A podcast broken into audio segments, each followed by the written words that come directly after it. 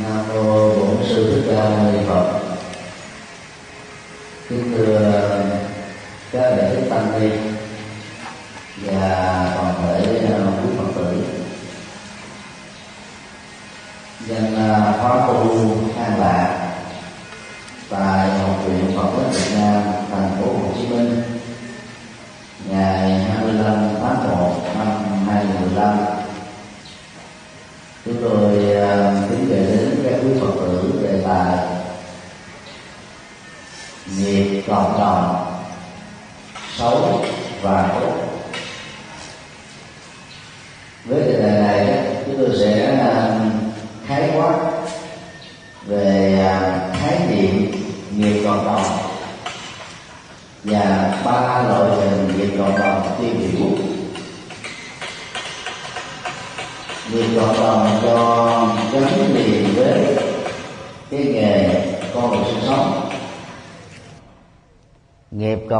do gắn kết với môi trường sinh sống và nghiệp cộng đồng gắn kết với thái độ sinh sống.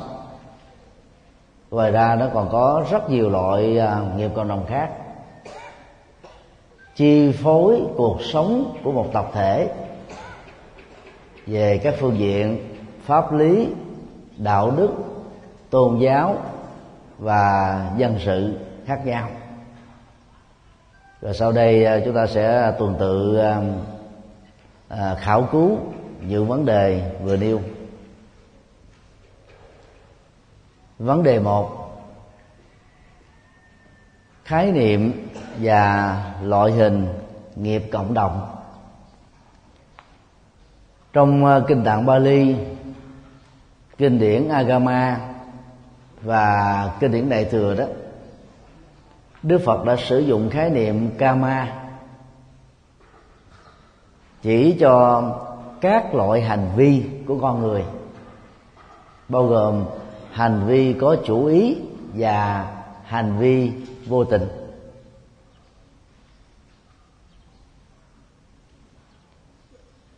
Khái niệm uh, nghiệp á, trước nhất là nghiệp của từng cá nhân tức là những hành động hoặc bằng lời nói, hoặc bằng cơ thể, hoặc bằng các dấu hiệu, hoặc bằng sự suy tư. Ta đã thể hiện với chính mình, hoặc là trong tương quan giữa mình và người khác, giữa mình và môi trường, giữa mình và các loài động vật. Dầu là vô tình hay cố ý, thì các hành vi được tác đạo đó đều phát sinh ra các cái tác dụng mà từng mưu khoa học gọi là kết quả dành cho cái tốt, hậu quả dành cho cái xấu.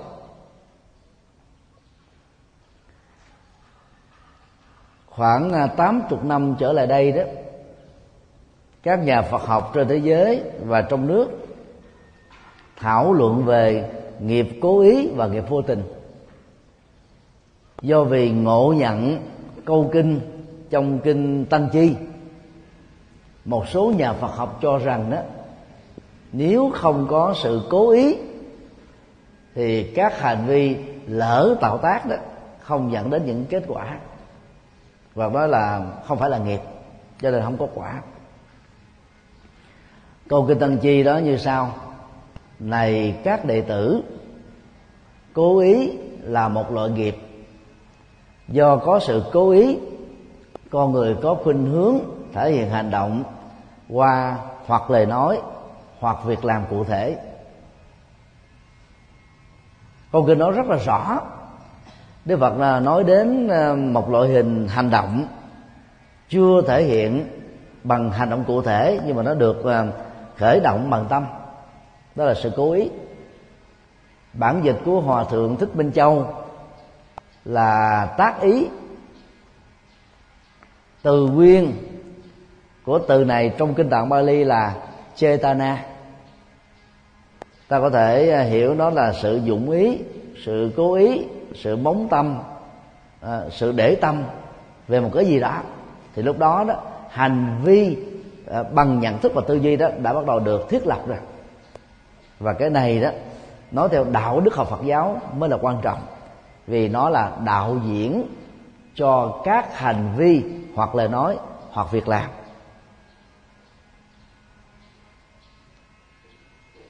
Trong trường hợp một người bị điên loạn bẩm sinh hay là do một biến cố hành vi của người đó vẫn tiếp tục bị chi phối bởi nhận thức của họ.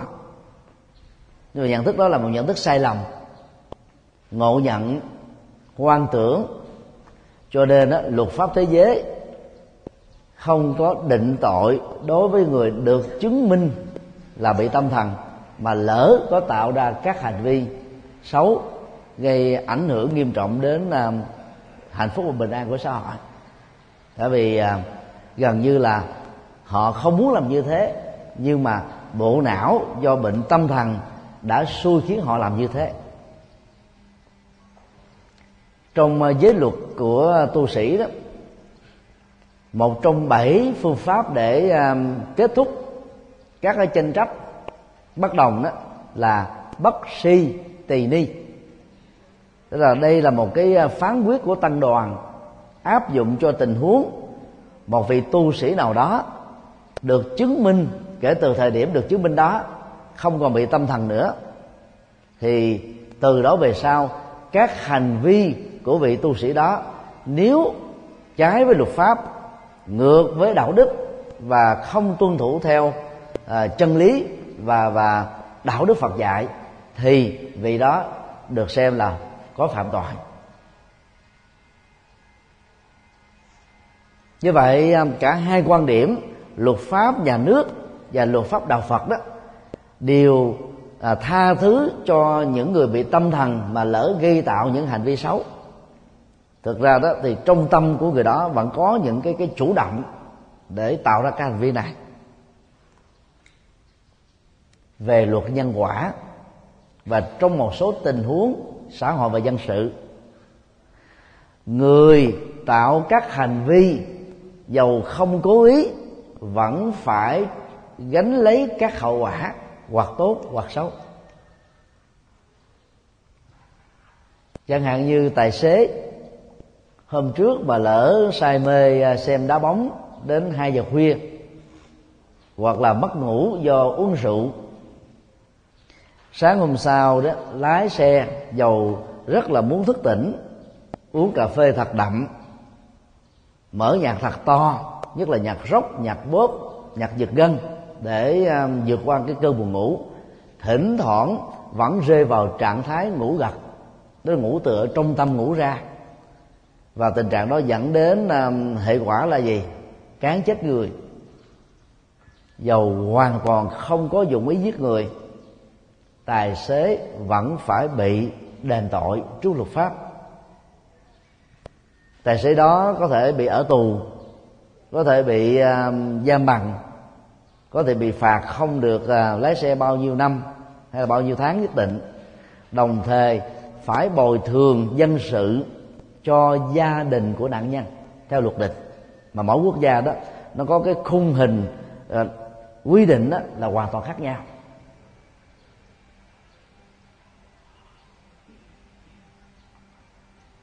Một người đi săn không có dụng ý bắn người khác nhưng mà thỉnh thoảng lạc đạn đó thay vì bắn vào con con vật nào đó trong rừng đang chạy thì ở sau đó đó lại lại có một con người mà người bắn thì hoàn toàn không biết.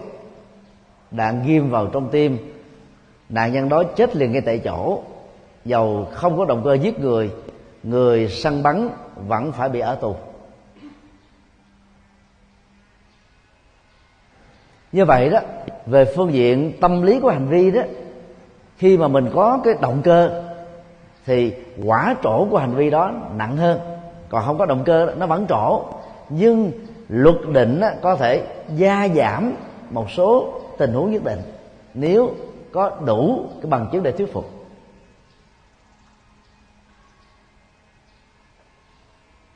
Nghiệp cộng đồng còn hơn như thế.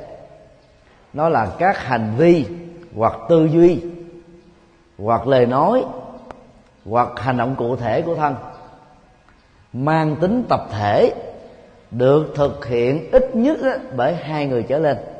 Có cùng một quan điểm hay là khuynh hướng lý tưởng lối sống.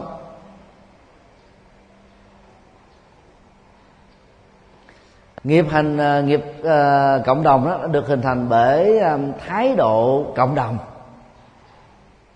lý tưởng cộng đồng lối sống cộng đồng và ứng xử cộng đồng. Nó tạo ra thành một cái mẫu số chung mà con người có cùng cái mẫu số đó đó thì tự động có khuynh hướng ứng xử như thế. Bằng lời nói bằng hành động. Do đó hiệu lực của nghiệp cộng đồng lớn hơn các cái nghiệp cá nhân. Nó giống như là rừng là cái cái cái cái, cái cộng đồng của sự sống mà các loài cây đã cấu thành nên còn một cây đứng đơn lẻ, trơ trọi đó, là nghiệp cá nhân của cây đó thôi. Nó không thể cản được sức gió, chống được bão tố ờ, ngăn cản được lục lọi, như là rừng cây thiên nhiên và sinh thái. Sức mạnh của nghiệp cộng đồng bao giờ cũng lớn hơn rất nhiều so với các nghiệp bình thường. Sau đây đó là một nhóm loại một số nhóm loại nghiệp cộng đồng cụ thể. Số một, nghiệp cộng đồng theo giới tính. Giới tính nam, giới tính nữ, giới tính ô môi, giới tính bd đều thuộc về nhóm loại nghiệp cộng đồng. Chị em phụ nữ đó thì có những cái à, sở thích ờ, cá tánh và lối ứng xử giống nhau ở một số tình huống. Chẳng hạn đại đa số chị phụ nữ có cái nghiệp à, cộng đồng là thích làm đẹp. Cho nên à, rất ý thức về à, cơ thể của mình nhan sắc rồi thời trang mẫu mã dáng kiểu. Và để tăng thêm cái sự tự tin đó thì ngoài những điều vừa nêu đó, thì còn thêm trang sức phẩm để làm đẹp. Đó là nghiệp cộng đồng của người nữ. Đại đa số chị phụ nữ đó sống rất là giàu cảm xúc giàu lòng nhân ái giàu tình thương. Đó cũng là nghiệp cộng đồng.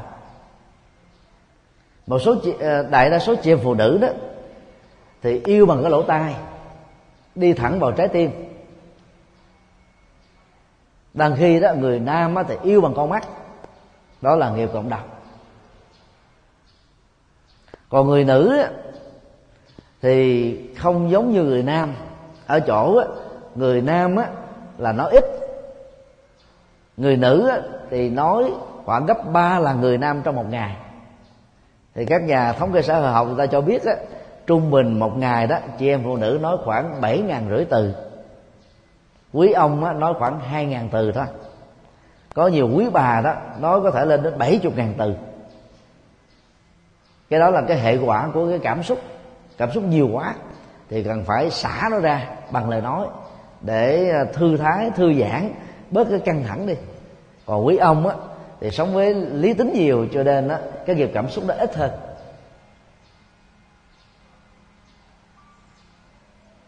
Giới tính thứ ba trước đây đó bị liệt vào nhóm tâm thần. Và do về cái trình độ y khoa lúc đó còn kém, nhận thức à, phân biệt đối xử nó vẫn còn nặng nề cho nên ai có một đứa con thuộc giới tính thứ ba đó cảm thấy xấu hổ lắm.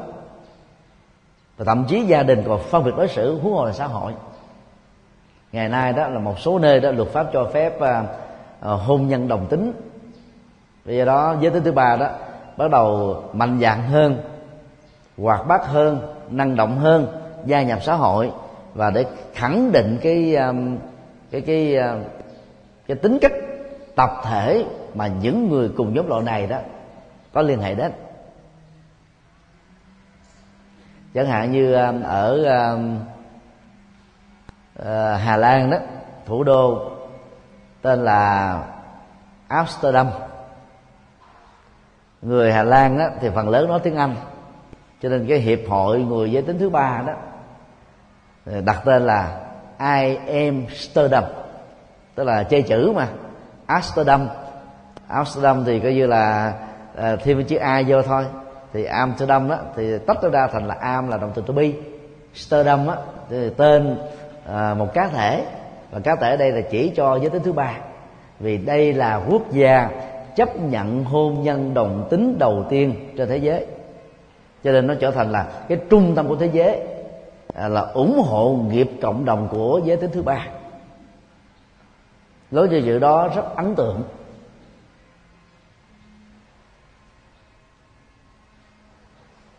Và mỗi một cái à, nhóm à, giới tính là có khuynh hướng ứng xử bằng lời nói và hành vi lối sống đó na ná nhau. Ở phương diện này hay phương diện khác. Dĩ nhiên là vẫn có những cái sự dự việc nhất định. Số 2 nghiệp cộng đồng với hình thức gia đình. Những người cùng sinh ra trong một gia đình đó, trên căn bản đó, là có cái nghiệp cộng đồng giống nhau để thụ hưởng gen di truyền của cha mẹ và ông bà. Hình thành ra cơ thể bao gồm vóc dáng màu da. Dân phương tây đó có nghiệp cộng đồng sang trọng về thân tướng. Nước da trắng cao lớn mũi ấn tượng. Còn dân việt nam á, được gọi là da vàng mũi tẹt tức là kém phước hơn về hình tướng. Còn dân da đen đó, thì suốt mấy nghìn năm qua là bị phân biệt đối xử bởi những dân da trắng. Cái cộng đồng đó nó nó làm cho cái phân biệt xã hội dân cao. Chiến tranh loại trừ trên nền tảng xung đột bởi màu da đó đã trở thành là nỗi khổ đau của lịch sử nhân loại suốt mấy nghìn năm.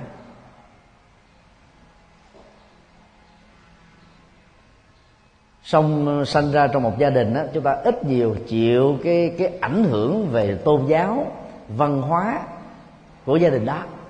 Thậm chí là ảnh hưởng luôn bởi nghề nghiệp nữa. Cho nên sanh ra trong một gia đình đó, là chúng ta đã ít nhiều có cùng một mẫu số nghiệp chung với cha mẹ. Sau khi chết không mất đi chúng ta lại tiếp tục tái sinh trong vòng vài giây vài phút vài ngày thỉnh thoảng mới có một vài trường hợp là vài tuần thôi. Và cái nghiệp cộng đồng đó đã quyết định gia đình nào để chúng ta tái sinh vào. Chứ không phải là một cách à, tình cờ hay là vô cớ đâu. Và chẳng hề có một ông thượng đế nào can thiệp sắp đặt gì hết đâu số 3 nghiệp làng xã nghiệp cộng đồng. Sống trong một ngôi làng hay là trong một uh, xã phường thậm chí lớn hơn nữa là quận và huyện đó. Chúng ta bị chịu ảnh hưởng bởi nghiệp cộng đồng đó rất là lớn. Cái môi trường chúng ta sinh sống đó, nó tạo ra cái nhân cách. Và từ cái um, làng xã này đó, nó tạo ra cái nghiệp vùng miền tức là ở một phạm vi lớn hơn. Cá tính vùng miền đó, nó khác nhau dữ dội lắm và nó bị quy định nó bị chi phối bởi cái môi trường sống. Người quảng nam quảng ngãi, nó có giọng rất nặng và khó nghe. Là do nước uống ở môi trường đó nó ảnh hưởng như thế. Và từ lúc sinh ra, tiếp xúc với mẹ, cha, người thân, làng xã, bạn bè cũng đều nói cái giọng như thế, với một cái phương ngữ như thế. Thì khi lớn lên á, các cư dân ở chỗ đó thừa hưởng cái giọng cộng nghiệp, cộng đồng của cái làng xã hoặc là vùng miền đó. Người nghệ an người hà tĩnh nói cái giọng khác với người huế người quảng trị. Thanh hóa. Mỗi một vùng miền chúng ta thấy là có một cái à, bản chất giọng khác nhau. Rồi lối sống khác nhau. Cư dân nào sống ở những vùng núi non hiểm trở khí hậu um, trái mùa đời sống khó khăn gian truân rất là nhiều thì từ nhỏ họ có cái tinh thần tự lập và sức chịu đựng rất cao. Nó trở thành như là cái nghiệp cộng đồng của làng xã quê hương đó vậy cho nên à, khi lập nghiệp ở phương trời tự do ở trong nước hoặc nước ngoài thì những người xuất thân ở à, nghệ an hà tĩnh à, quảng bình dân dân đó thì có khuynh hướng thành công hơn những dân xuất thân và lớn lên ở miền Nam Việt Nam.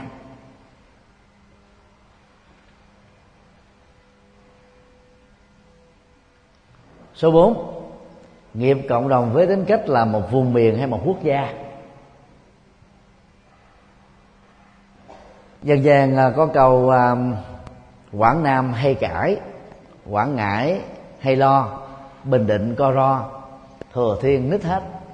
Ở đây là một cái à, cái cái cái định kiến về nghiệp cộng đồng ở vùng miền.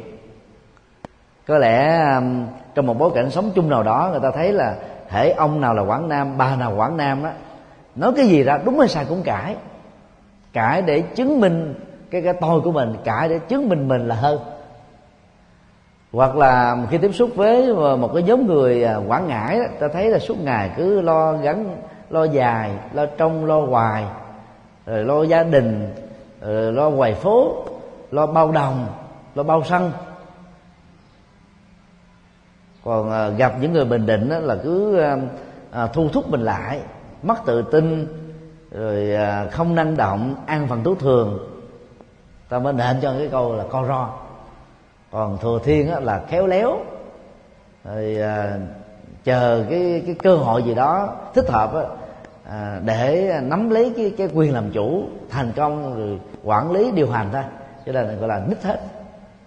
Đó là cái định kiến về nghiệp cộng đồng chứ còn trên thực tế đó, ở mỗi ờ, vùng đó nó có cái ờ, cái cái nghiệp cộng đồng khác nhau, mà không nhất thiết phải như vậy. Vì có nhiều ông quảng nam có cửa xà beng cũng không nói. Nhiều người quảng ngãi là nằm xuống là ngủ khò khò. Nhiều người bình định thì chẳng có co ro mà năng động, chủ động. Nhiều người từ thiên thì rất là vô ngã vị tha cao thượng. Cho nên đó có rất nhiều cái cái cái cách nhận định mang tính thành kiến về nghiệp cộng đồng mà nó không phản ánh được nghiệp cộng đồng. Người trung quốc có cái nghiệp cộng đồng về việc làm kinh tế rất giỏi. Có nghiệp cộng đồng là giữ gìn văn hóa ngôn ngữ văn hóa sống rất là bài bản trên toàn cầu. Đi đâu đó, họ cũng nói cách nhau họ đi là đi làng xã rồi đi um, cả vùng miền như thế để lập nghiệp. Cho nên khắp thế giới này đó, nó đều có những cái khu giống như chợ lớn, mà bằng tiếng anh ta gọi là China Town thành phố Trung Quốc. Nơi đó chỉ toàn là người Trung Quốc sinh sống, buôn bán, làm việc. Đó là nghiệp cộng đồng. Ở phạm vi quốc gia, đó là lớn hơn nữa. Còn những người ở nghệ an và thanh hóa và, và nghệ tỉnh thì khi à, hà tĩnh mà khi đi vượt biên sang nước ngoài đó thì họ tìm bằng mọi cách giới thiệu để giúp cho những người ở trong làng xã của mình đó cũng có cơ hội để được đi nước ngoài và sống chung làm chung một cái cái cái mẫu số nghiệp nào đó mẫu số nghề nào đó. Còn dân nam bộ thì không được như thế rời rạc tự do phân chia phân hóa, thiếu hợp tác, thiếu đoàn kết. Đó là cái nghiệp cộng đồng của cái vùng miền miền nam.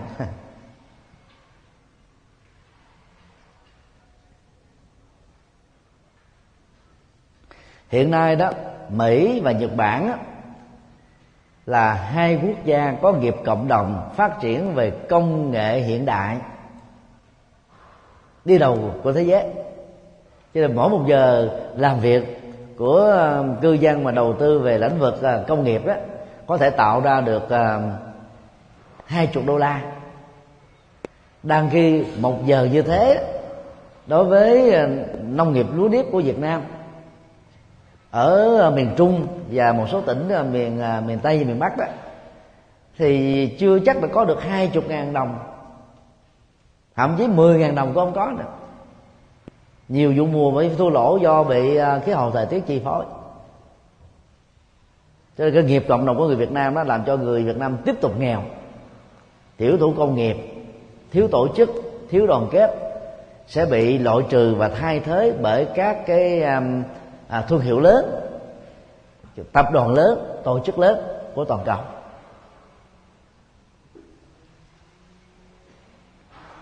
Số năm nghiệp cộng đồng qua phong tục, tập quán, văn hóa, tôn giáo, triết học và chính trị. Tức là mỗi một nhóm loại nó tạo ra cái nghiệp cộng đồng khác nhau. Trong cùng một gia đình đó là lúc cha đó đi theo tư bản, mà con đi theo cộng sản. Có khi vợ thì theo đạo phật, chồng thì theo thiên chúa. Có khi cha mẹ đó là những người đó yêu chuộng văn hóa truyền thống việt nam. Con cái thì bị lai căng bởi văn hóa phương tây. Các cái nhóm nghiệp cộng đồng à, đó nó lớn lắm. Nó mang tính là quốc tế. Nó tạo thành một cái dòng chảy có mặt ở nơi này đến nơi khác nó tác động hoàn toàn đời sống uh, dân sự xã hội pháp lý của con người trên toàn cầu. Nghiệp văn hóa của à, ấn độ khác hoàn toàn với nghiệp văn hóa của trung quốc nghiệp văn hóa của trung quốc khác hoàn toàn với nghiệp văn hóa của ờ, châu âu và phương tây. Rồi nghiệp tôn giáo ở trung đông đó là theo đạo hồi. Ở phương tây đó là đạo ờ, thiên chúa và đạo Tin lành. Ở châu á thì theo đạo phật, đạo bà la môn và đạo nho. Tức là cứ mỗi một cái vùng gồm có liên quốc gia, thậm chí là liên châu, là chấp nhận cái cái tôn giáo, rồi văn hóa, phong tục, tập quán, triết học, hoàn toàn khác nhau và chịu ảnh hưởng, chi phối bởi cái nền giáo dục của nhận thức vừa nêu cộng với cái giáo dục là học đường. Nó tạo ra nhận thức khác, lối sống khác, ứng xử khác và bao gồm các cái lối giải quyết vấn đề cũng hoàn toàn khác nhau. Nghiệp cộng đồng đó, nó đã tạo ra là luật pháp, nhất là nghiệp cộng đồng về chính trị à, mỗi một thể chế chính trị đó có thể điều chỉnh hoặc bỏ bớt hoặc bổ sung hoặc ban hành mới hoặc loại trừ. Những hệ thống luật có trước đó tạo ra một cái nghiệp cộng đồng mới về chính trị. Xã hội loài người và xã hội của các loài động vật đó bị nghiệp cộng đồng này chi phối một cách rất là lớn. Lớn đến độ đó gần như là nó phủ trùm hết tất cả còn các cá nhân của chúng ta là sống ở trong một cái cái cái nghiệp cộng đồng chung như thế thôi. Là thỉnh thoảng có những người phá cách tạo ra một lối sống riêng phương hướng riêng lý tưởng riêng con đường riêng. Số đó thì không có nhiều. So với tổng thể à, 7 tỷ người trên hành tinh. Việc nghiên cứu nghiệp cộng đồng đó, trong đạo Phật sẽ giúp cho chúng ta thấy được cái ảnh hưởng to lớn của dòng nghiệp. Bởi cái tổng thể nghiệp cộng đồng chi phối đến đời sống của các cá thể trong đó chúng ta là một dự phần rất nhỏ thôi. Do đó nắm được điều này đó thì khi có những nỗi khổ niềm đau xuất hiện chúng ta phải phân tích cái cái nguyên nhân của nghiệp khổ đau đó là do cá nhân mình à, hay là do cái ảnh hưởng chi phối bởi nghiệp cộng đồng? Thì mới tìm ra được manh mối và giải pháp để thoát ra và chuyển hóa nó. Không thấy được điều đó thì rất khó thành công. Bên cạnh đó, thì người tu học Phật phải thấy là hành vi, tạo tác của mình đó là do động cơ gì, hoàn cảnh nào, mục đích gì tác động. Thì lúc đó chúng ta mới dễ dàng làm chủ được các hành vi cá nhân và các hành vi tập thể. Nhờ đó, chúng ta có một tương lai hạnh phúc và có một hiện tại bình an với nhiều phước báo. Vấn đề hai, làng mù, vĩnh châu, sóc trăng. Thì đây là mô hình là nghiệp cộng đồng mà tiêu biểu ở à, thị xã vĩnh châu nơi à, có ba xã nghèo là vĩnh châu à, lập hòa và vĩnh hải đó. Có cư dân đó bị mù nhiều nhất trên nước việt nam. Theo à, thống kê xã hội học đó, thì riêng ở tại xã Vĩnh Châu không đó, đã có khoảng một ngàn người mù này. Gộp ba xã này lại của thị xã Vĩnh Châu đó, là có, tối thiểu là khoảng một ngàn ba trăm người mù đang còn sống.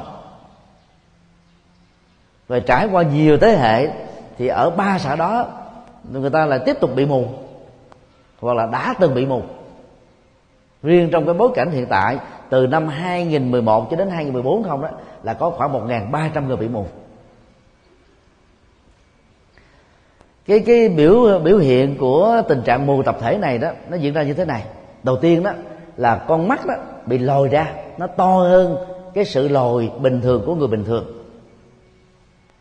Rồi à, cái cái trồng trắng đó nó bắt đầu nó, nó lớn hơn. Cái trồng đen trồng đen bị nhỏ dần đi. Thị lực bị giảm dần con mắt bị mờ dần. Đến lúc là chột một con rồi bắt đầu mù hai con.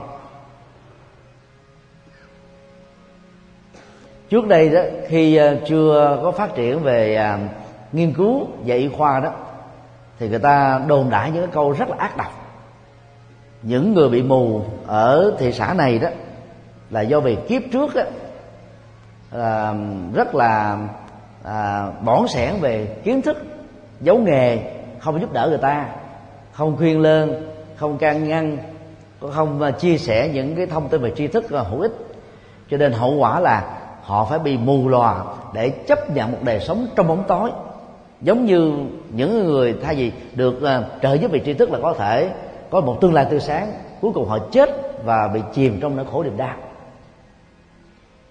Đó là lý giải nhân quả sai lầm làm cho những người bất hạnh á, phải chìm sâu ở trong mặc cảm về một cái quá khứ mà họ chưa từng có liên hệ đến hoặc là chưa từng có những hành vi như thế. Lý do là có thể dân gian bị ảnh hưởng bởi cái niềm tin mê tín. Và một phần đó bởi học thuyết nhân quả ba thời của trung quốc mà vốn không phải do phật dạy. Mô hình nhân quả ba thời của trung quốc đó, có tác dụng là giáo dục đạo đức. Và nó dạy theo một cái loại cấu trúc định mệnh. Kiếp này giết à, 10 con gà kiếp sau bị 10 con gà giết lại.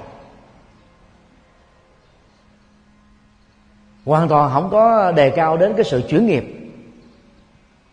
Để kết thúc toàn bộ các nghiệp xấu trong quá khứ và trở thành một con người hoàn toàn mới ở hiện tại và tương lai. Cho nên giàu đề cao đạo đức và à, khuyến cáo về đạo đức học thuyết đó định mệnh về nghiệp ba thời quá khứ hiện tại vị lai đó đã làm cho rất nhiều người đó không thoát khỏi nanh vuốt của nghiệp cộng đồng hay là nghiệp cá nhân mà lẽ ra đó, bằng sự nỗ lực có phương pháp, người ta có thể cải thiện được. Trên thực tế đó, nguyên nhân của mù lòa tập thể ở vĩnh châu không phải do ác nhân thất đức về tri thức, về thông tin, về kiến thức trong nghiệp, trong trước quá khứ, mà là do vì đó, ở tại thị xã này, sinh kế duy nhất của con người là trồng củ hành tím vậy thôi mà củ hành tím là rất độc đối với mắt. Khi mà người ta bóc vỏ của hành tím á, thì cái cái uh, tinh dầu của hành tím á, nó văng vào trong mắt. Và nó làm cho thị lực bị giảm dần nếu không điều trị kịp thời đó dẫn đến mù lòa đó là nguyên nhân căn bản đó. Nguyên nhân thứ hai đó là những người nông dân này đó muốn bảo quản củ hành tím được lâu thì họ phải bỏ chất hóa học và phấn hóa học để giữ.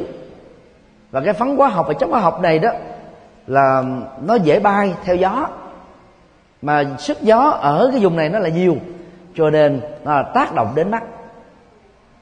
Nói tóm lại là à, tinh dầu của củ hành tím quá chắc và phấn để bảo quản của hành tím được lâu không bị à, hư thối đã làm cho mắt của con người đó bị mất khả năng nhìn thấy màu sắc và ánh sáng.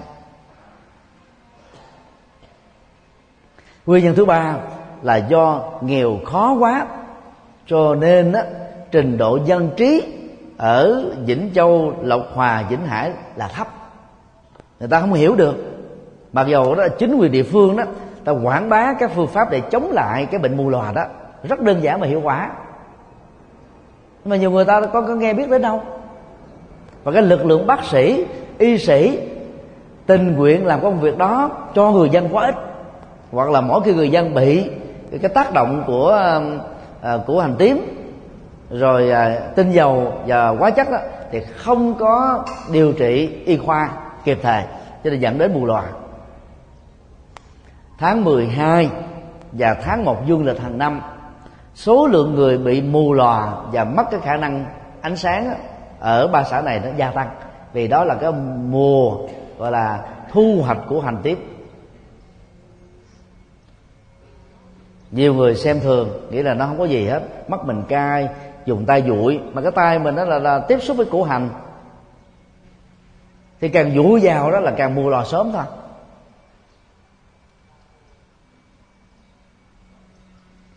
Đó là những nguyên nhân trực tiếp dẫn đến nghiệp mù lòa tập thể chứ chẳng có ông trời nào trừng phạt. Chẳng có thần linh nào quở trách. Chẳng có nghiệp quá khứ của kiếp trước nào chi phối ở chỗ này. Nó là hoàn toàn à, nghiệp tập thể do nghề mà ra. Đó là nghề của hành tây. Để chuyển hóa nghiệp này đó người ta phải từ bỏ cái nghề của hành tây đó. Ở phương tây bây giờ người ta thu hoạch của hành đó là bằng máy. Giống như là thu hoạch nhiều loại uh, rau quả cũ châu âu à, và mỹ, úc, canada là những nước đi tiêu phong về lĩnh vực này.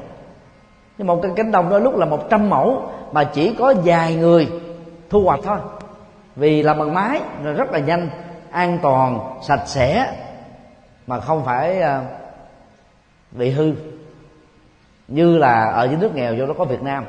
Sức người có giới hạn, làm như thế nó ảnh hưởng rất nhiều thứ.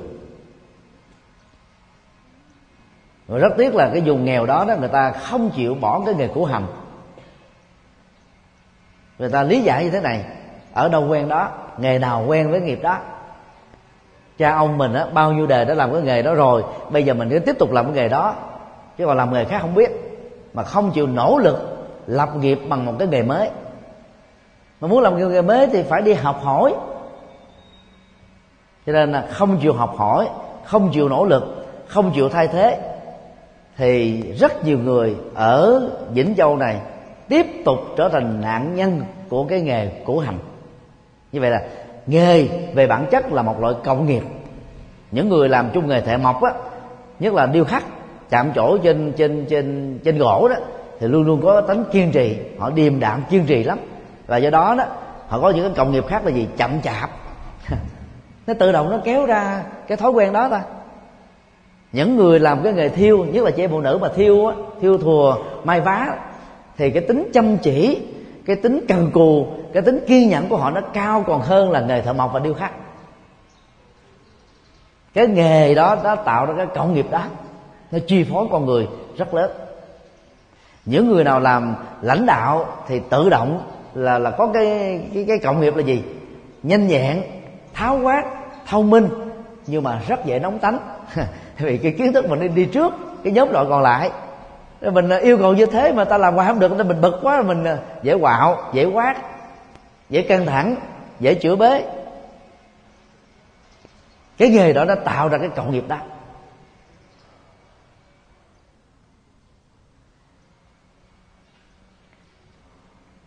Khi uh, người Việt Nam á dâng lên như một làn sóng vượt biên từ uh, năm 1975 cho đến năm 1988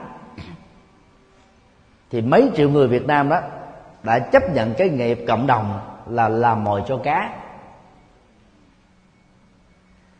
Và một phân nửa còn lại đó là chấp nhận lập nghiệp lại bằng hai bàn tay trắng ở các nước tự do.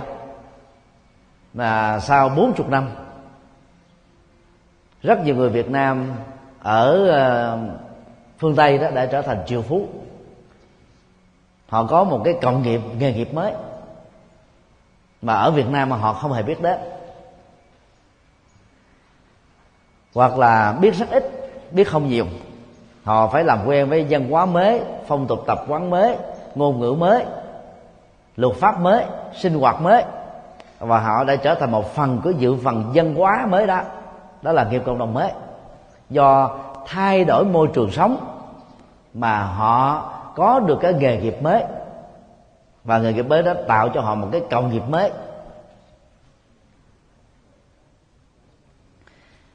Những người Việt Nam ở miền Bắc đi hợp tác lao động ở châu Âu, khi à, Đông Âu bị sụp đổ, thì những người đó đó bắt đầu đổi nghề mới, đó là nghề buôn bán. Họ nhập quần áo ở Trung Quốc qua và lập ra các cái chợ ở phương Tây. Mà mỗi cái chợ đó đó, nó còn lớn ờ, khoảng gấp 5 cho đến gấp 10 lần so với chợ Bến Thành hay là chợ Đồng Xuân. Và từ đó cái cộng đồng này đã chi phối đời sống xã hội, dân sự và luật pháp của cư dân Việt Nam ở lại lập nghiệp ở châu Âu sau thời kỳ xã hội chủ nghĩa bị sụp đổ ở những quốc gia này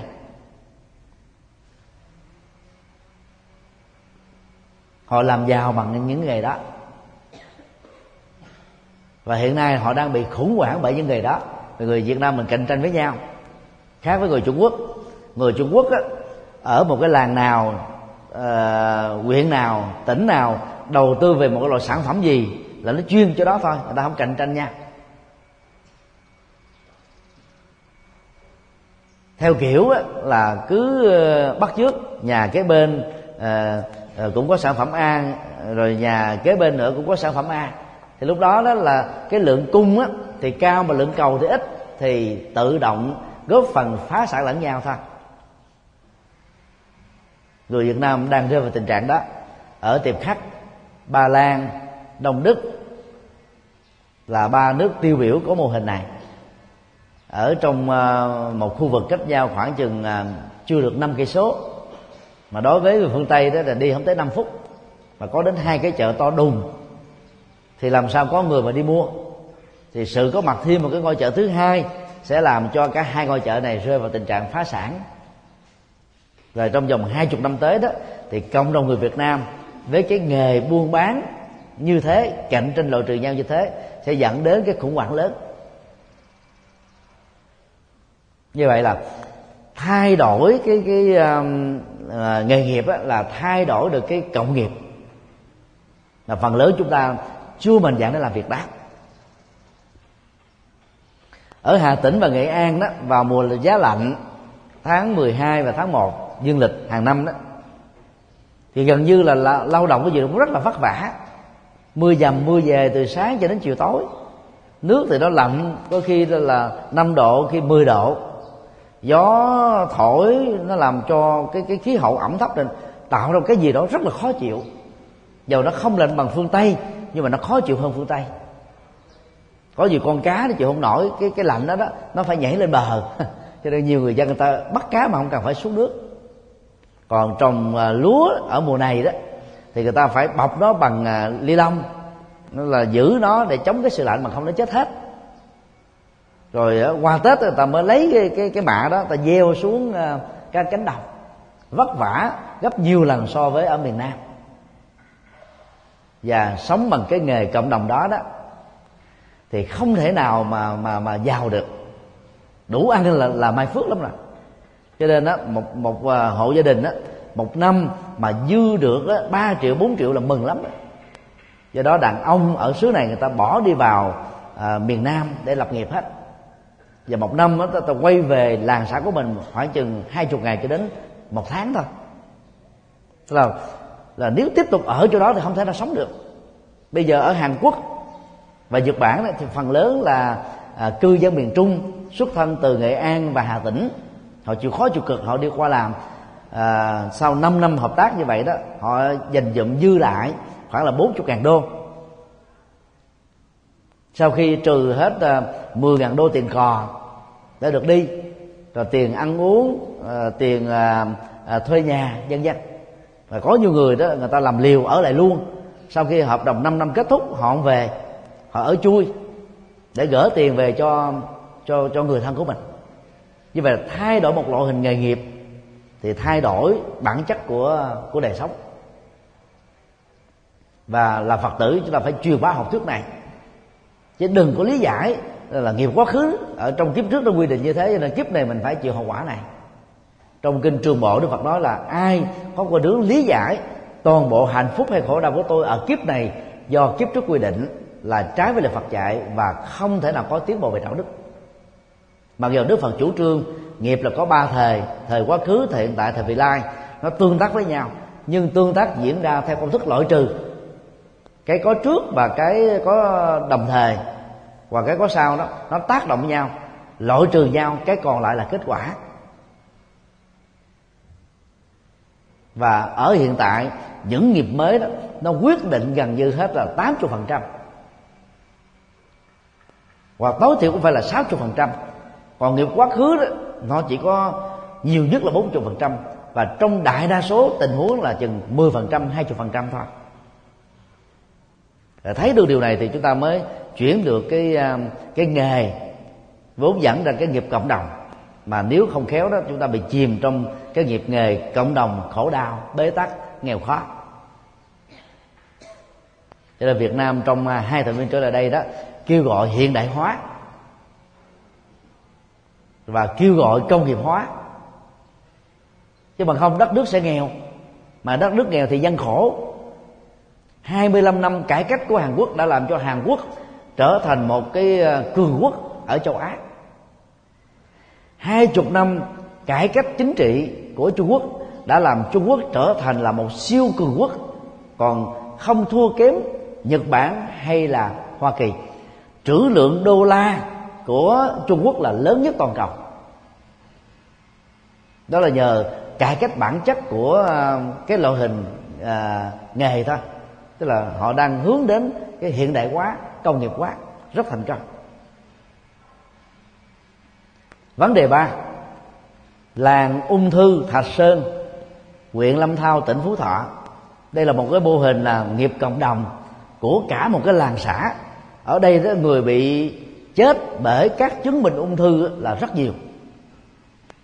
Từ năm 1991 thôi cho đến năm 2014 đã có trên 150 người chết vì bệnh ung thư hoặc gan hoặc phổi hoặc dạ dày vòm họng. Trong số đó đó có ít nhất là 19 gia đình có hai người chết vì bệnh ung thư. Và đây là cái lý do mà người ta đã dựa vào nó để truyền bá cái học thuyết là, là, là, là trùng tan tam tan làm cho cái nỗi sợ hãi đó nó được gieo rắc ở trong não trạng của rất nhiều cư dân ở vùng này. Thì ung thư đó đến giai đoạn cuối là phải chết. Mà đôi lúc người ta chết tới trong vòng là 365 ngày kể từ cái thời điểm của người chết đầu. Từ đó cái bệnh tính dị đoan này nó, nó phát sinh ở chỗ này mạnh hơn ở những vùng miền còn lại của đất nước.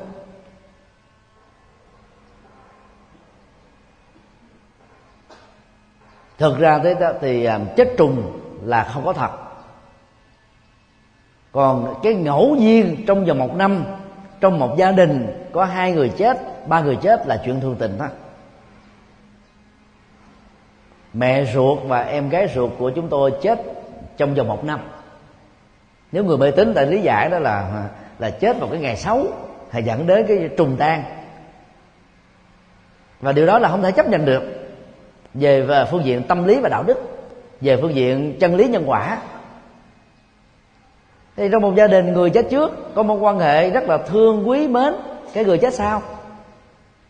Thì nếu mà họ chưa siêu đó, thì họ sẽ giúp đỡ người đó, bảo hộ người đó chứ có đâu mà kéo người đó chết theo. Theo kiểu đồn thổi mê tín trong dân gian. Bệnh thì chết, tai nạn thì chết, bất cẩn thì chết rủi ro thì chết. Chết do hết nghiệp, chết do hết tuổi thọ, chết do nghiệp và tuổi thọ cùng hết, chết bất đắc kỳ tử. Do tác động ngược chiều của sự sống. Đức Phật đã nói rất là rõ ràng ở trong kinh điển. Do đó là Phật tử, khi có người thân qua đời, chúng ta không nên bận tâm coi ngày giờ tốt xấu cho việc tẩn liệm động động thổ. Đây sẽ gọi động quan, hạ quyệt vì đó không có thật. Nó chỉ làm cho chúng ta sợ thêm thôi. Lật ra các cái à, sổ sách của Trung Quốc á thì một năm 365 ngày đó là có khoảng 200 ngày là trùng tan ngày xấu rồi. Bây giờ nếu quý vị chắc có mà hỏi tại sao như thế thì không có ông thầy nào giải thích được. Người ta nói đó, đó là ngày xấu thôi người trước nói thế chúng tôi cũng nói thế. Rồi người sau cũng nói như thế thôi. Và nỗi sợ hãi đó nó được truyền thừa thành một cái cộng nghiệp từ kiếp này sang kiếp khác từ nơi này sang nơi khác. Ai góp phần truyền bá những điều đó đó thì ờ, đang gieo cái nghiệp vô minh. Mà hậu quả của việc uh, gieo nghiệp vô minh là rất lớn.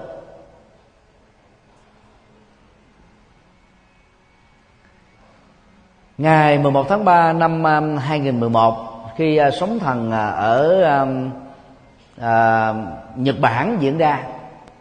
Vừa sóng thần và vừa động đất kép đó, đã làm cho trên ba chục ngàn người bị chết và mấy chục ngàn người bị mất tích. Đó là ngày trùng tan theo lịch của Trung Quốc. Nếu trùng tan là có thật đấy thì một năm sau cho đến ngày 11 tháng 3 năm 2012 phải có khoảng 50 ngàn người ở trong gia đình của những nạn nhân xấu số ở năm trước phải chết theo chứ. Mà có ai chết nữa đâu. Đó là một ví dụ cho chúng ta thấy có những cái ngẫu nhiên bị lý giải thành quy luật. Có những cái tình cờ bị lý giải theo thành là cái tính kéo theo. Đây là nhân và nó kéo theo cái kết quả mà vốn nó không phải là như thế.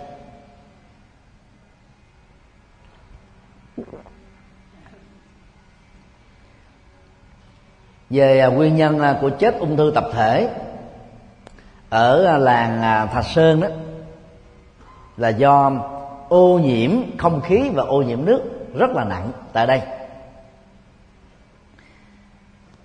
Ở vùng đất đó, đó thì nó có những cái loại kim loại nặng và chất phóng xạ thallium mà khi nó không được quản lý bởi sở tài nguyên môi trường một cách nghiêm ngặt đó thì mạng sống của các cư dân tại đây bị đe dọa, bất kỳ là ai. Dù là quan chức hay là người thường dân dù là người già hay là kẻ trẻ dù là nam hay nữ, đó là nguyên nhân.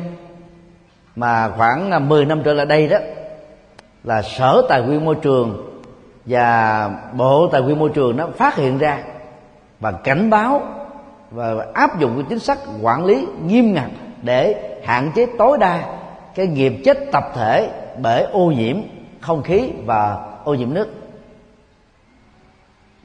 Về phương diện ô nhiễm không khí đó thì khí thải công nghiệp ở nơi này nó quá nhiều bao gồm là SO2, SO3, chì, H2S, rồi à, NH3, HCl, à, HF, NO2 tại sao ở đây nó có những cái um, chất phóng thải khí xấu cho sự sống con người nhiều như thế? Là vì ở đây đó có nhà máy Super Phosphate Lâm Thao nhà máy ờ, pin ắc quy Phú Thọ rồi 90 lò gạch vốn tạo ra rất nhiều cái cái độc khí rồi mùa hôi của nhà máy giấy bảy bằng. Đó là nơi mà các cái công nghiệp này đó đặt cái, cái cơ sở nhưng mà không có um, trải qua cái quy trình à, quản lý chất thải độc hại cho nên hậu quả là biết bao nhiêu người đã chết. Và trước đó người ta đồn thổi bên cạnh cái việc đồn thổi do chết trùng nó còn đồn thổi là do kiếp trước á, nghiệp của những người này là xấu. Ờ, kiếp này đó là phải bị chết rồi. Có người chết ở tuổi 20, 30, 40, 50 để những cái chứng bệnh ung thư mà khi phát hiện cho đến lúc chết đó nó diễn ra trong vòng 2 tháng. Có khi có một tháng khi có một hai tuần đó rồi thực ra là họ bị nhiễm trì và những cái à, chất phóng thải độc hại này là từ lúc còn trong bụng mẹ này do uống các cái nguồn nước ở đó do hít thở không khí ở đó. Rồi vì không có những cái nghiên cứu khoa học à, đúng và kịp thời cho nên biết bao nhiêu người là chết một cách đó là, là khổ đau về nguồn nước á, thì nước mặt và nước ngầm hàm lượng NH4 này quá cao. Ngoài ra đó là khi um, uh, giám định nước á, thì người ta còn phát hiện là trong nước ở tại uh, uh, làng Thạch Sơn đó còn có chất đồng chất sắt chất sắt chất mangan chất arsen chất chì dẫn đến tình trạng gây ngộ độc mạng tính và hệ quả đó là dướng vào các cái chứng bệnh cực kỳ nguy hiểm. Cảm ơn à, những cái à, phát minh về những nguyên nhân bệnh liên hệ đến ô nhiễm môi trường mà bộ tài nguyên môi trường đó đã chỉ đạo tìm ra được giải pháp. Hiện nay đó, bộ môi trường à, bộ tài nguyên môi trường đó đã yêu cầu di dời 15 cái cơ sở sản xuất dẫn đến những cái độc hại đó ra khỏi cái vùng cư dân. Cái lộ trình di dời thì còn có thể là mất vài năm nhưng ít ra đó cũng đã có giải pháp chứ bằng không đó. Biết bao nhiêu mạng sống của con người đó là phải bị tử vong. Nếu gặp như nước ngoài người ta thưa kiện thì các cái công ty xí nghiệp này phải bồi thường rất là nặng. Rất tiếc ở Việt Nam á, kiến thức về luật pháp còn quá yếu và người ta xê xò cái chấp nhận số phận thôi, mà không chịu nỗ lực để thay thay đổi cộng nghiệp cộng đồng.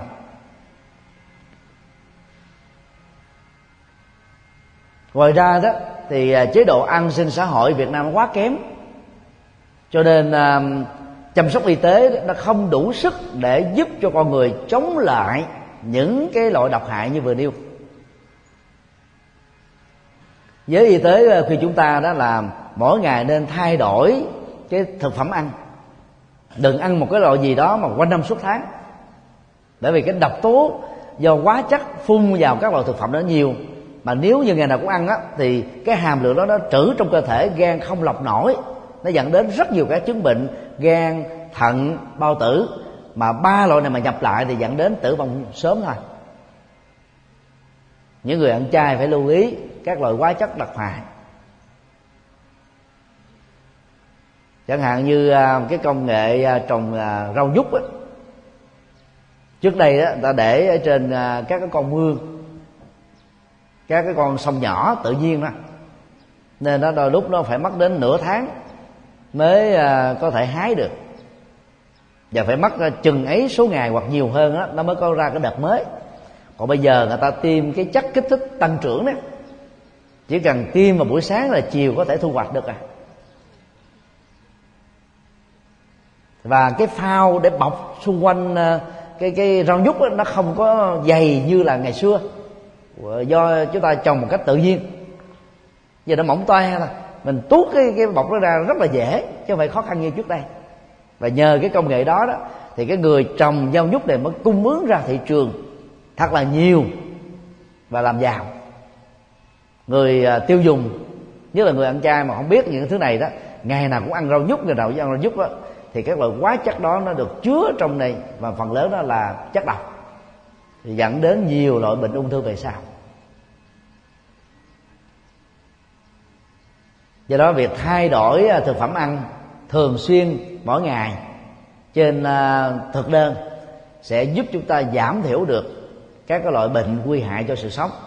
Vì một ngày đó, mà chúng ta nạp vào một vài loại à, độc tố đó, thì cơ thể này nó đủ sức để kháng cự loại ra bằng à, à, phân bằng nước tiểu bằng nước mồ hôi do lao động tay chân. Còn nếu như mà mình làm thường xuyên quá ăn thường xuyên quá thì chúng ta không thể nào đủ sức để loại các cái độc tố ra được. Như vậy ở đây đó để chuyển nghiệp tốt nhất đó, là phải di dời thôi. Việc di dời nhà máy chỉ là tạm thời bởi vì không khí đó, do tác động của gió nó bay trong vòng mấy chục cây số, nó bị ảnh hưởng hết nó cũng không có thoát được. Còn mạch nước ngầm đó lúc nó chảy dài đến hàng trăm cây số. Mình rời ra khỏi vị trí đó, năm cây số 10 cây số, mình tưởng nó được bình yên rồi. Nhưng mà làm nước nước giếng khoan, ở những mạch nước ngầm thì trăm cây số kia nó chảy lại rồi mình tiếp tục uống nước đó thì cũng bị như thế thôi.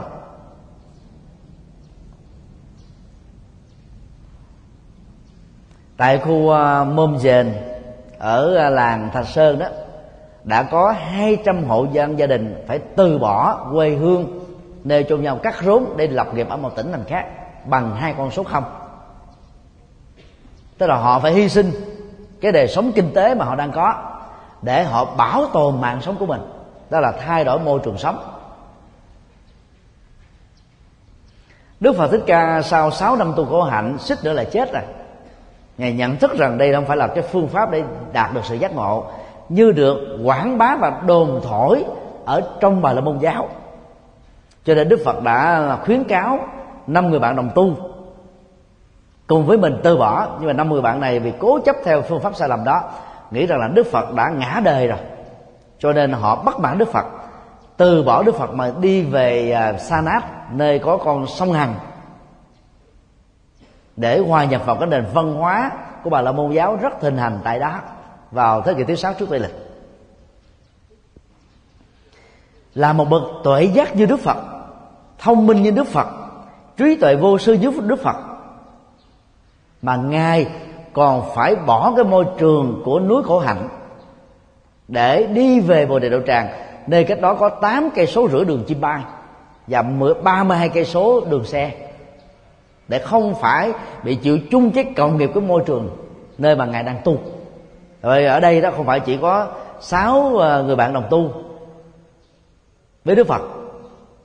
Bao gồm đức phật, mà còn có hàng trăm các vị đạo sĩ bà la môn. Và thỉnh thoảng có những vị đạo sĩ của sa môn cũng có mặt. Bây giờ mà nếu ngài tiếp tục ở cái môi trường cộng nghiệp đó đó, thì hàng ngày những cái người ta quý mến đức phật, người ta sẽ đến ta khuyên đức phật thế này ta khuyên đức phật cái kia ta ngăn đức phật cái nọ đừng nên từ bỏ. Đã đi được 6 năm rồi chỉ cần thêm vài năm nữa là giác ngộ thôi. Rồi chừng đó thôi đã làm cho đức phật có thể bị hoang mang. Đức phật có thể uh, mất đi cái cái cái cái cái, cái quyết định sáng suốt và đúng đắn của mình. Cho nên đức phật đã rời khỏi nước có hạnh này giờ đức phật biết là rời khỏi đó là có thể quy mạng quy quy đến tính mạng vì sau 6 năm không ăn uống chỉ ăn có vài hạt mè uống nước rất là ít. Kiệt sức chỉ còn da bọc xương thôi. Mà phải đi bộ đến tám cái số rưỡi băng qua một cái con sông dài uh, rộng dài đó là khoảng năm chục cây số rộng đó, là đến uh, trên một ngàn mét. Có những khoảng là một ngàn năm trăm mét. Đức phật phải chấp nhận cái rủi ro để mà từ bỏ cái môi trường đang đang đang tu. Đức phật đã ngã quỵ ở làng Sujata nếu không có à, sự cứu quy kịp thời của Sujata là một thôn nữ đang mang cháo sữa về cho gia đình của mình, đã chăm sóc và cho Đức Phật ăn kịp thời, cho Đức Phật đã sống sót. Nếu không có sự trợ giúp đó đó, Đức Phật đã bị chết một cách đó là không ai biết đến. Thân tàn ma dại trở thành là là là cho xương. Người ta sẽ quyền rủa đức phật, nào là thái tử không yêu nước nào là con bất hiếu với vua nào là cha đó à, bất nhân với con nào là chồng bất nhẫn với công chúa gia vua đà la. Biết bao nhiêu lời tạo oán khác. Và đây cũng là lý do mà các tổ tại à, ấn độ đó vào à, thế kỷ à, thứ năm sau tây địch đã xây lên một cái tháp rất lớn và nó là một trong những cái tháp lớn nhất để thờ Sujata mặc dù ta chỉ là một người phàm. Và tháp của bà còn lớn hơn tháp của các vị a la hán lớn hơn rất nhiều lần so với tháp của ngài xá lợi phất. Và nhiều vị thánh a la hán khác cùng thời đức phật. Là bởi vì đó, đạo phật chủ trương biết ơn và đền ơn. Cho nên đó là người ta làm một cái tháp trân trọng như vậy. Để kêu gọi các cái nghĩa cử cao thượng, các hạt giống từ bi lòng nhân ái, tâm vô ngã, thái độ dị tha, mang đến cho các mệnh đề bất hạnh.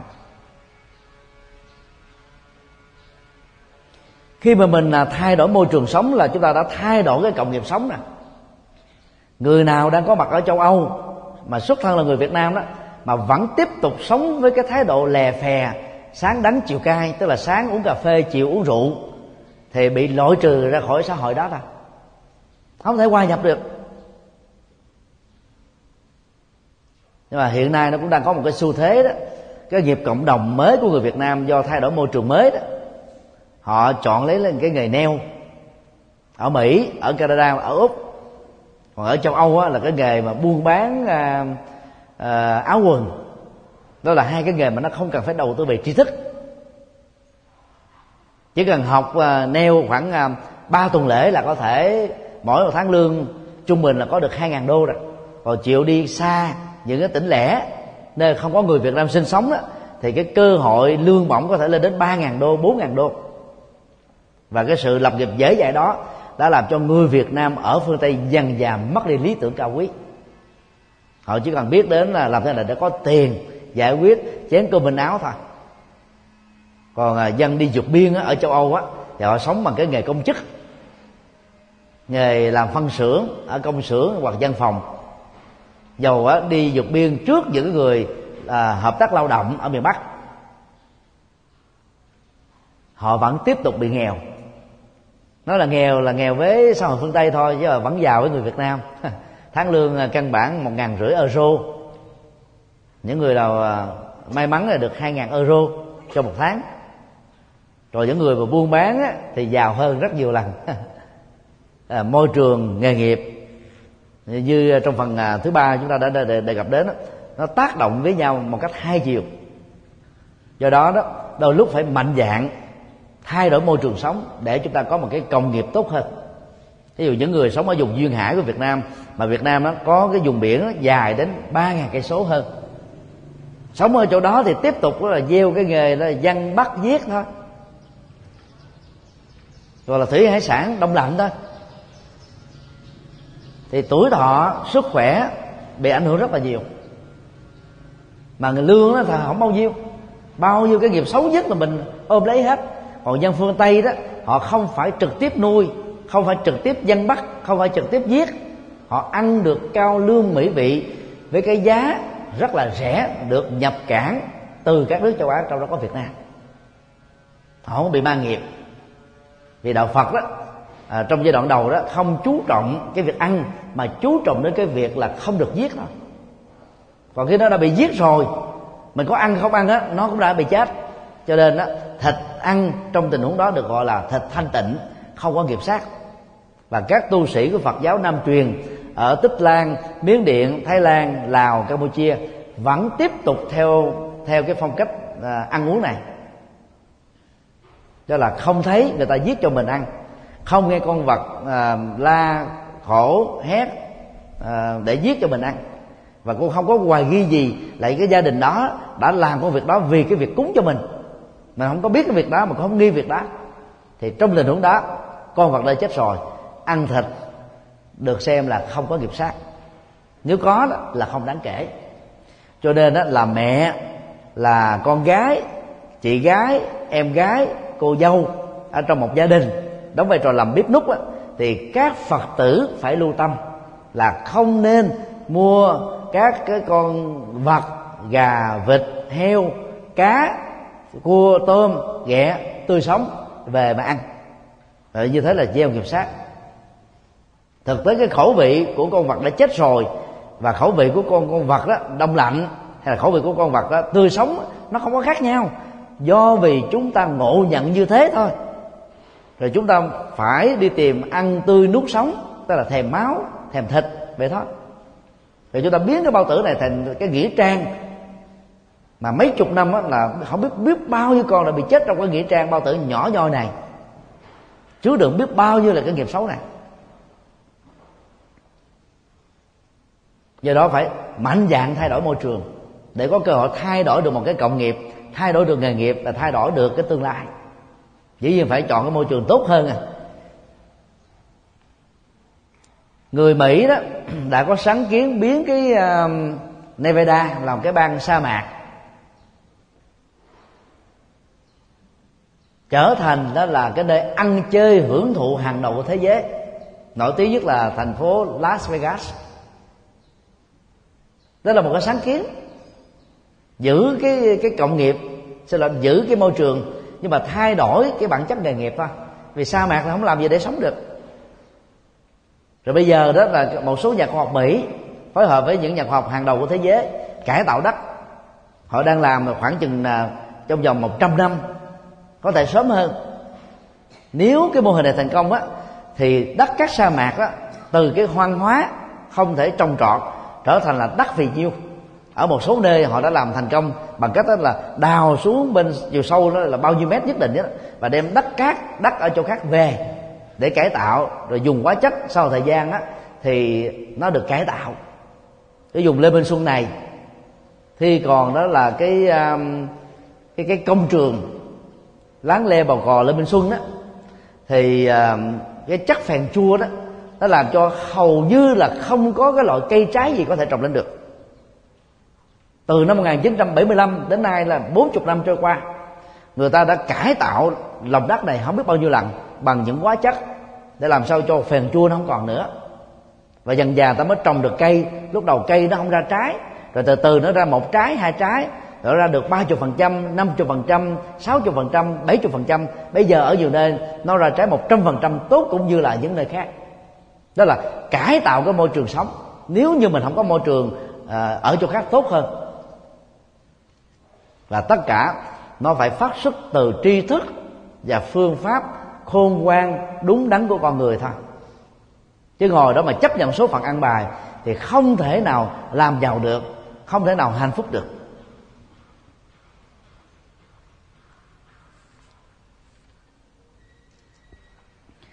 Qua hai câu chuyện điển hình này, chúng ta thấy là cộng nghiệp chi phối ờ, đời sống của con người rất lớn ở Việt Nam nó còn có nhiều cái làng có cộng nghiệp như thế.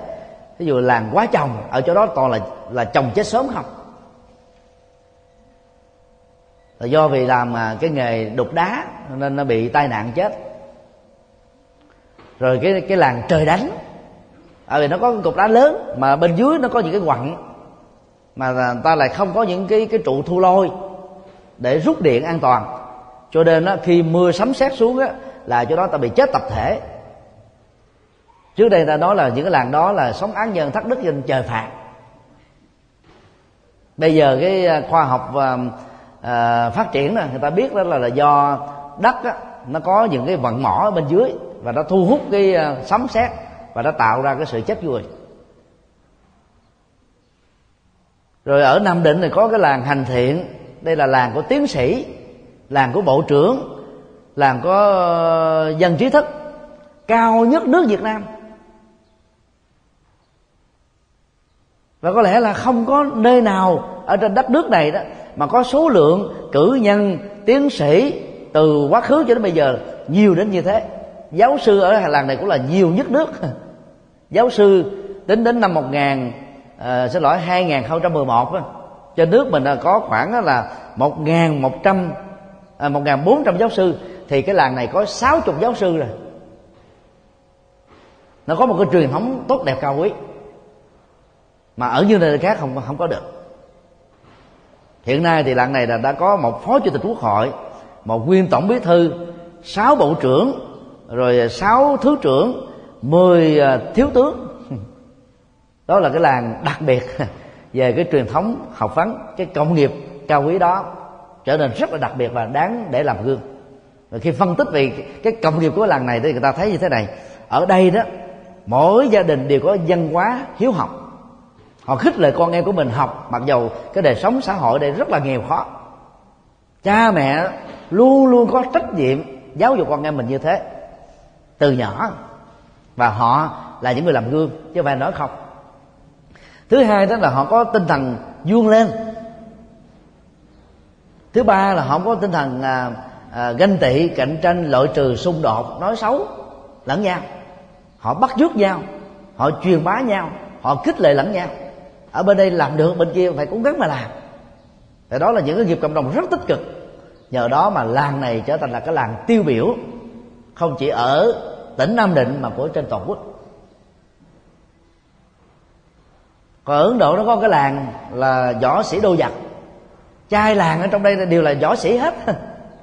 Cái lớn lên đó là cha truyền cho con con truyền cho cháu cháu truyền cho chích chích truyền cho uh, là, là uh, con của mình đó và cơ thể người nam nào cũng lực lưỡng giống như là các lực sĩ vậy. Nó trở thành một cái truyền thống làng rất là tốt. Miền bắc đó văn hóa làng đó, rất là mạnh. Làng nghề ở miền bắc đó, được giữ rất là tốt. Trải qua là vài chục thế kỷ cho nên nó trở thành là tinh nghệ. Rồi à, à, à, rất là là là có uy tín ở trong lĩnh vực đó. Còn ở miền nam của chúng ta gần như là theo tự do.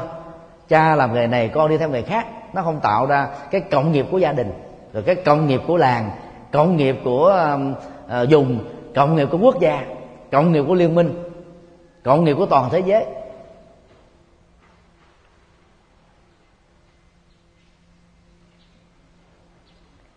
Vấn đề 4 phát triển cộng nghiệp tốt đẹp à, sau khi à, chúng ta thấy rất rõ là cộng nghiệp đó nó quyết định về chi phối đời sống xã hội dân sự pháp lý tôn giáo chính trị của con người.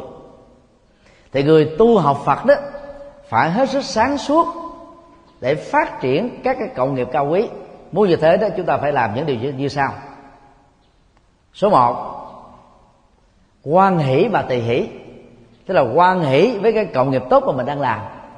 Tùy hỷ với các các cái cộng nghiệp tốt mà người khác đang có để loại trừ đi cái thói ờ, hư tật xấu trong ganh tị, trong đối kỵ ờ, trong loại trừ, trong xung đột ờ, trong cái cái cái phá hoại lẫn nhau.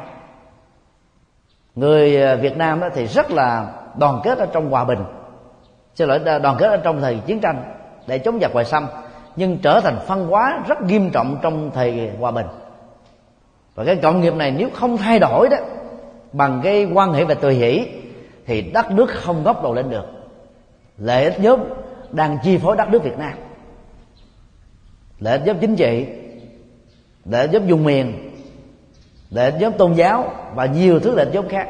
Đó là làm cho việt nam bị phân hóa. Có lẽ việt nam là nước duy nhất cho đến thời điểm hiện nay sau 39 năm độc lập thống nhất tổ quốc mà ý thức hệ chính trị của Việt Nam Cộng Hòa trước năm 75 và cộng sản sau năm 75 đó, vẫn chưa có thể hàn gắn được. Mấy triệu dân người Việt Nam ở hải ngoại, xem ngày 30 tháng 4 là ngày quốc hận. 92 triệu dân ở trong nước xem đó là ngày ngày ngày ăn mừng. Và hàng năm đó, cộng đồng Việt Nam ở hải ngoại chống cộng kịch liệt. Chưa từng có. Trung Quốc không bị rơi vào tình trạng đó những người Trung Quốc đi vượt biên sang Hoa Kỳ, Canada, Úc và châu Âu không biểu tình chống đối chính phủ của họ như là người Việt Nam chống đối người Việt Nam. Và điều đó đã làm cho cái cái cái sức mạnh của Việt Nam bị uh, giảm đi. Hình ảnh uh, của người Việt Nam đó bị xấu đi trên toàn thế giới ở à, Hoa Kỳ đã có ba bang cho treo cờ Việt Nam Cộng Hòa. Một chính thể không còn tồn tại 39 năm rồi mà vẫn được cho treo. Là biểu tượng của người Việt Nam tự do. Đó là bang à, California, Florida và Texas. Vì à, liên bang Hoa Kỳ đó cho phép đó, là luật của tiểu bang được quyền độc lập giữ một số cái khung sườn nhất định của quy định của liên bang mà, ờ, miễn là không chống trái lại thôi. Còn những gì mà không bị cấm thì được quyền cho phép. Thì bằng cái cách đó đó ba ba vừa nêu nơi mà có cộng đồng người Việt Nam theo ý thức hệ Việt Nam Cộng Hòa đó đang sinh sống chiếm đại đa số đó là chỉ thờ cái cờ đỏ ba sọc vàng thôi. Rồi họ gây áp lực các chùa phải treo cờ. Chùa nào không treo đâu họ biểu tình chống đối. Và họ gắn ghép đó là theo cộng sản. Mà ở hải ngoại đó bị chụp cái mũ cộng sản hay chụp cái nón cối rồi là khó làm đạo lắm. Cho nên các chùa sợ quá mà phải làm theo. Mặc dầu đó đạo phật thì không theo chính trị nào, không theo chính thể nào. Đạo phật đồng hành với các quyền lợi của dân tộc. Cho nên à, không có được chất à, chất liệu tùy hỷ đó, chúng ta chỉ đối đầu, kháng cự, chống đối nhau thôi và hậu quả là cả hai bên cùng thua, cùng khổ, cùng bất hạnh. Số 2 nỗ lực chuyển nghiệp, tập thể, có phương pháp. Bát chánh đạo là phương pháp tốt nhất để chuyển nghiệp. Bát chánh đạo nó gồm có ba phương diện, trí tuệ, đạo đức và thiền định. Trí tuệ được gồm có chánh kiến, chánh tư duy. Nó giúp cho chúng ta có cái tầm nhìn đúng, nhận thức đúng phương hướng đúng, tư duy đúng. Và điều này nó dẫn đến cái tình trạng đạo diễn và ứng dụng những cái điều đúng và cao quý trong cuộc đời. Vậy vì đạo đức thì à, chúng ta có bốn ngôn ngữ đạo đức, hành vi đạo đức, nghề nghiệp đạo đức và nỗ lực đạo đức.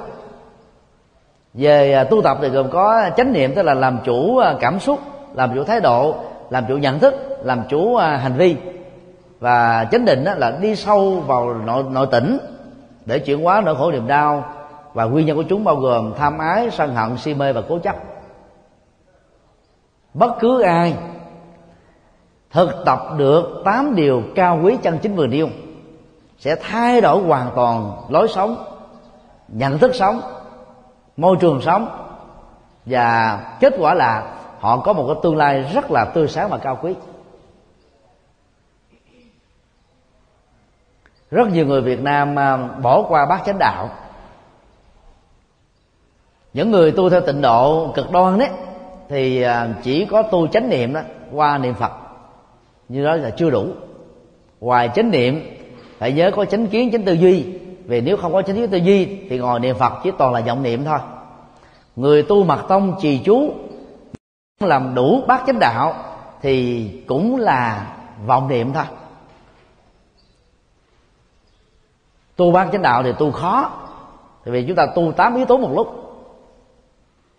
Do đó, ai tu theo mật tông, tịnh độ tông, thiền tông, ba tông này đó, cái cốt lõi để đạt được chánh niệm thì cần phải bổ sung bảy yếu tố còn lại là chánh kiến, chánh tư duy, chánh ngữ, chánh nghiệp, chánh mệnh, chánh tinh tấn và chánh định.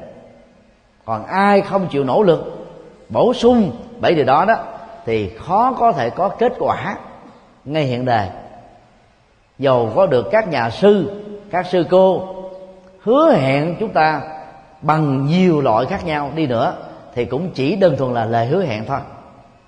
Còn nhân quả tại đức phật đó, nó quyết định hết tất cả mọi thứ.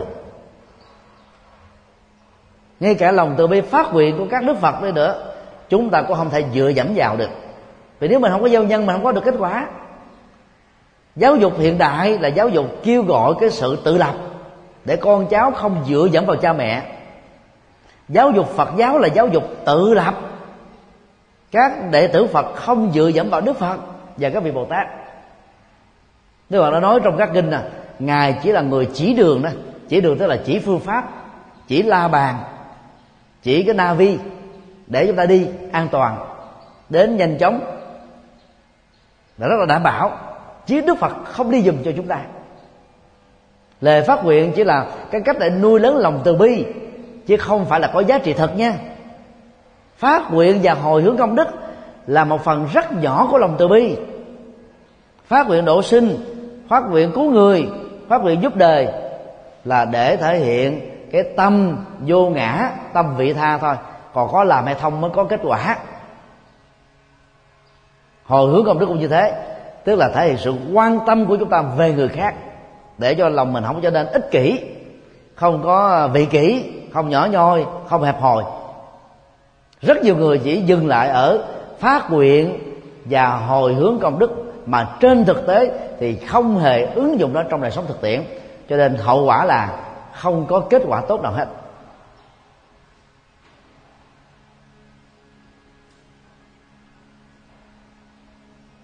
Thay vì mình phát nguyện là à, cầu cho tất cả chúng sanh đều trọn thành phật đạo.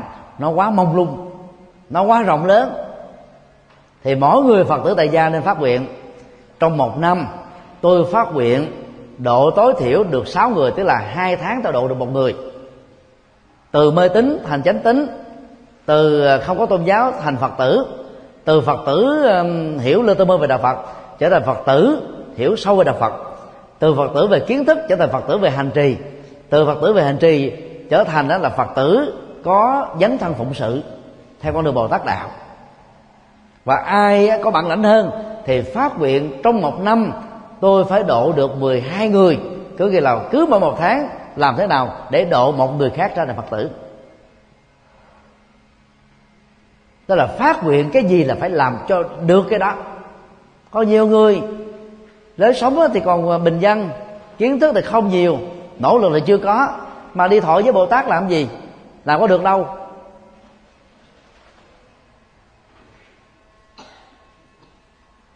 Khi ai đã phát tâm thọ với bồ tát, thì phải cam kết làm cho bằng được những gì chúng ta đã đã đã phát nguyện. Thì đó, nó mới có giá trị hiện thực. Chứ đừng có nghĩ đơn giản thọ với bồ tát là để có phước thọ với bồ tát là để được giàu sang. Cái đó, nó làm cho chúng ta chìm vào trong tâm tham và bị tâm tham trói buộc thôi còn thọ với bồ tát là để trở thành con người vô ngã con người vị tha con người phụng sự con người của công việc. Chứ không phải con người của giám suối giám đốc. Không làm gì hết. Chỉ tay hai ngón rồi chỉ tay mười ngón rồi chỉ chân hai ngón nữa.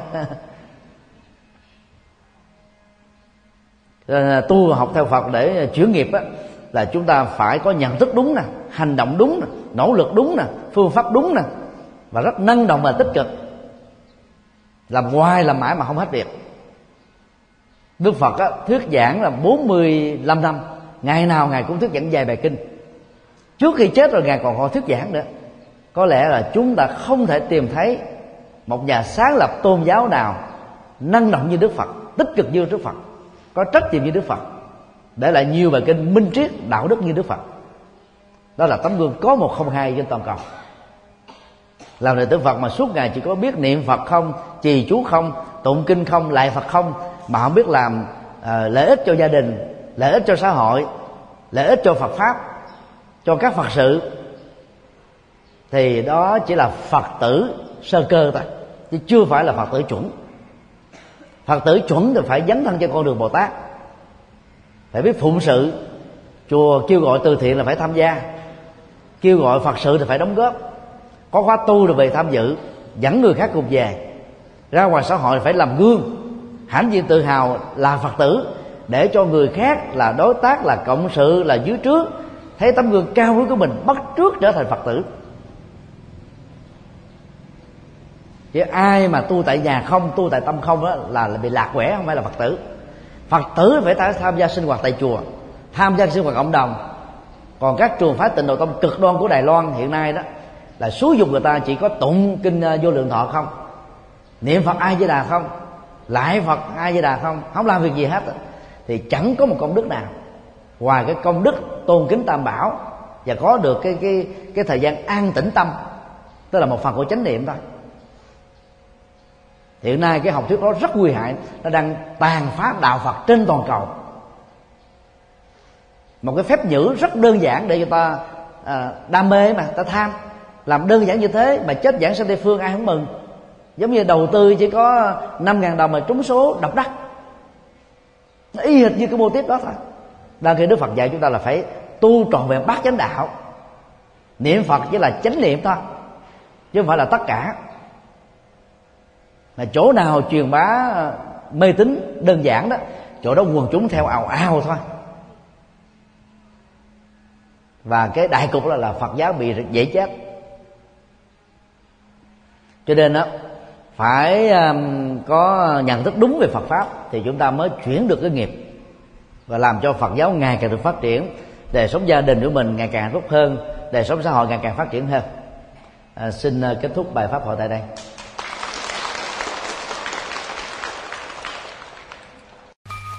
Pháp âm đạo Phật ngày nay xin khép lại nơi đây. Quý vị muốn thỉnh hoặc ấn tống các đĩa CD về Đại Tạng Kinh Việt Nam, các kinh sách do thầy Nhật Từ biên soạn, các bài pháp thoại, các CD về âm nhạc Phật giáo, cũng như muốn đóng góp vào các hoạt động từ thiện của Đạo Phật ngày nay. Xin vui lòng liên lạc theo địa chỉ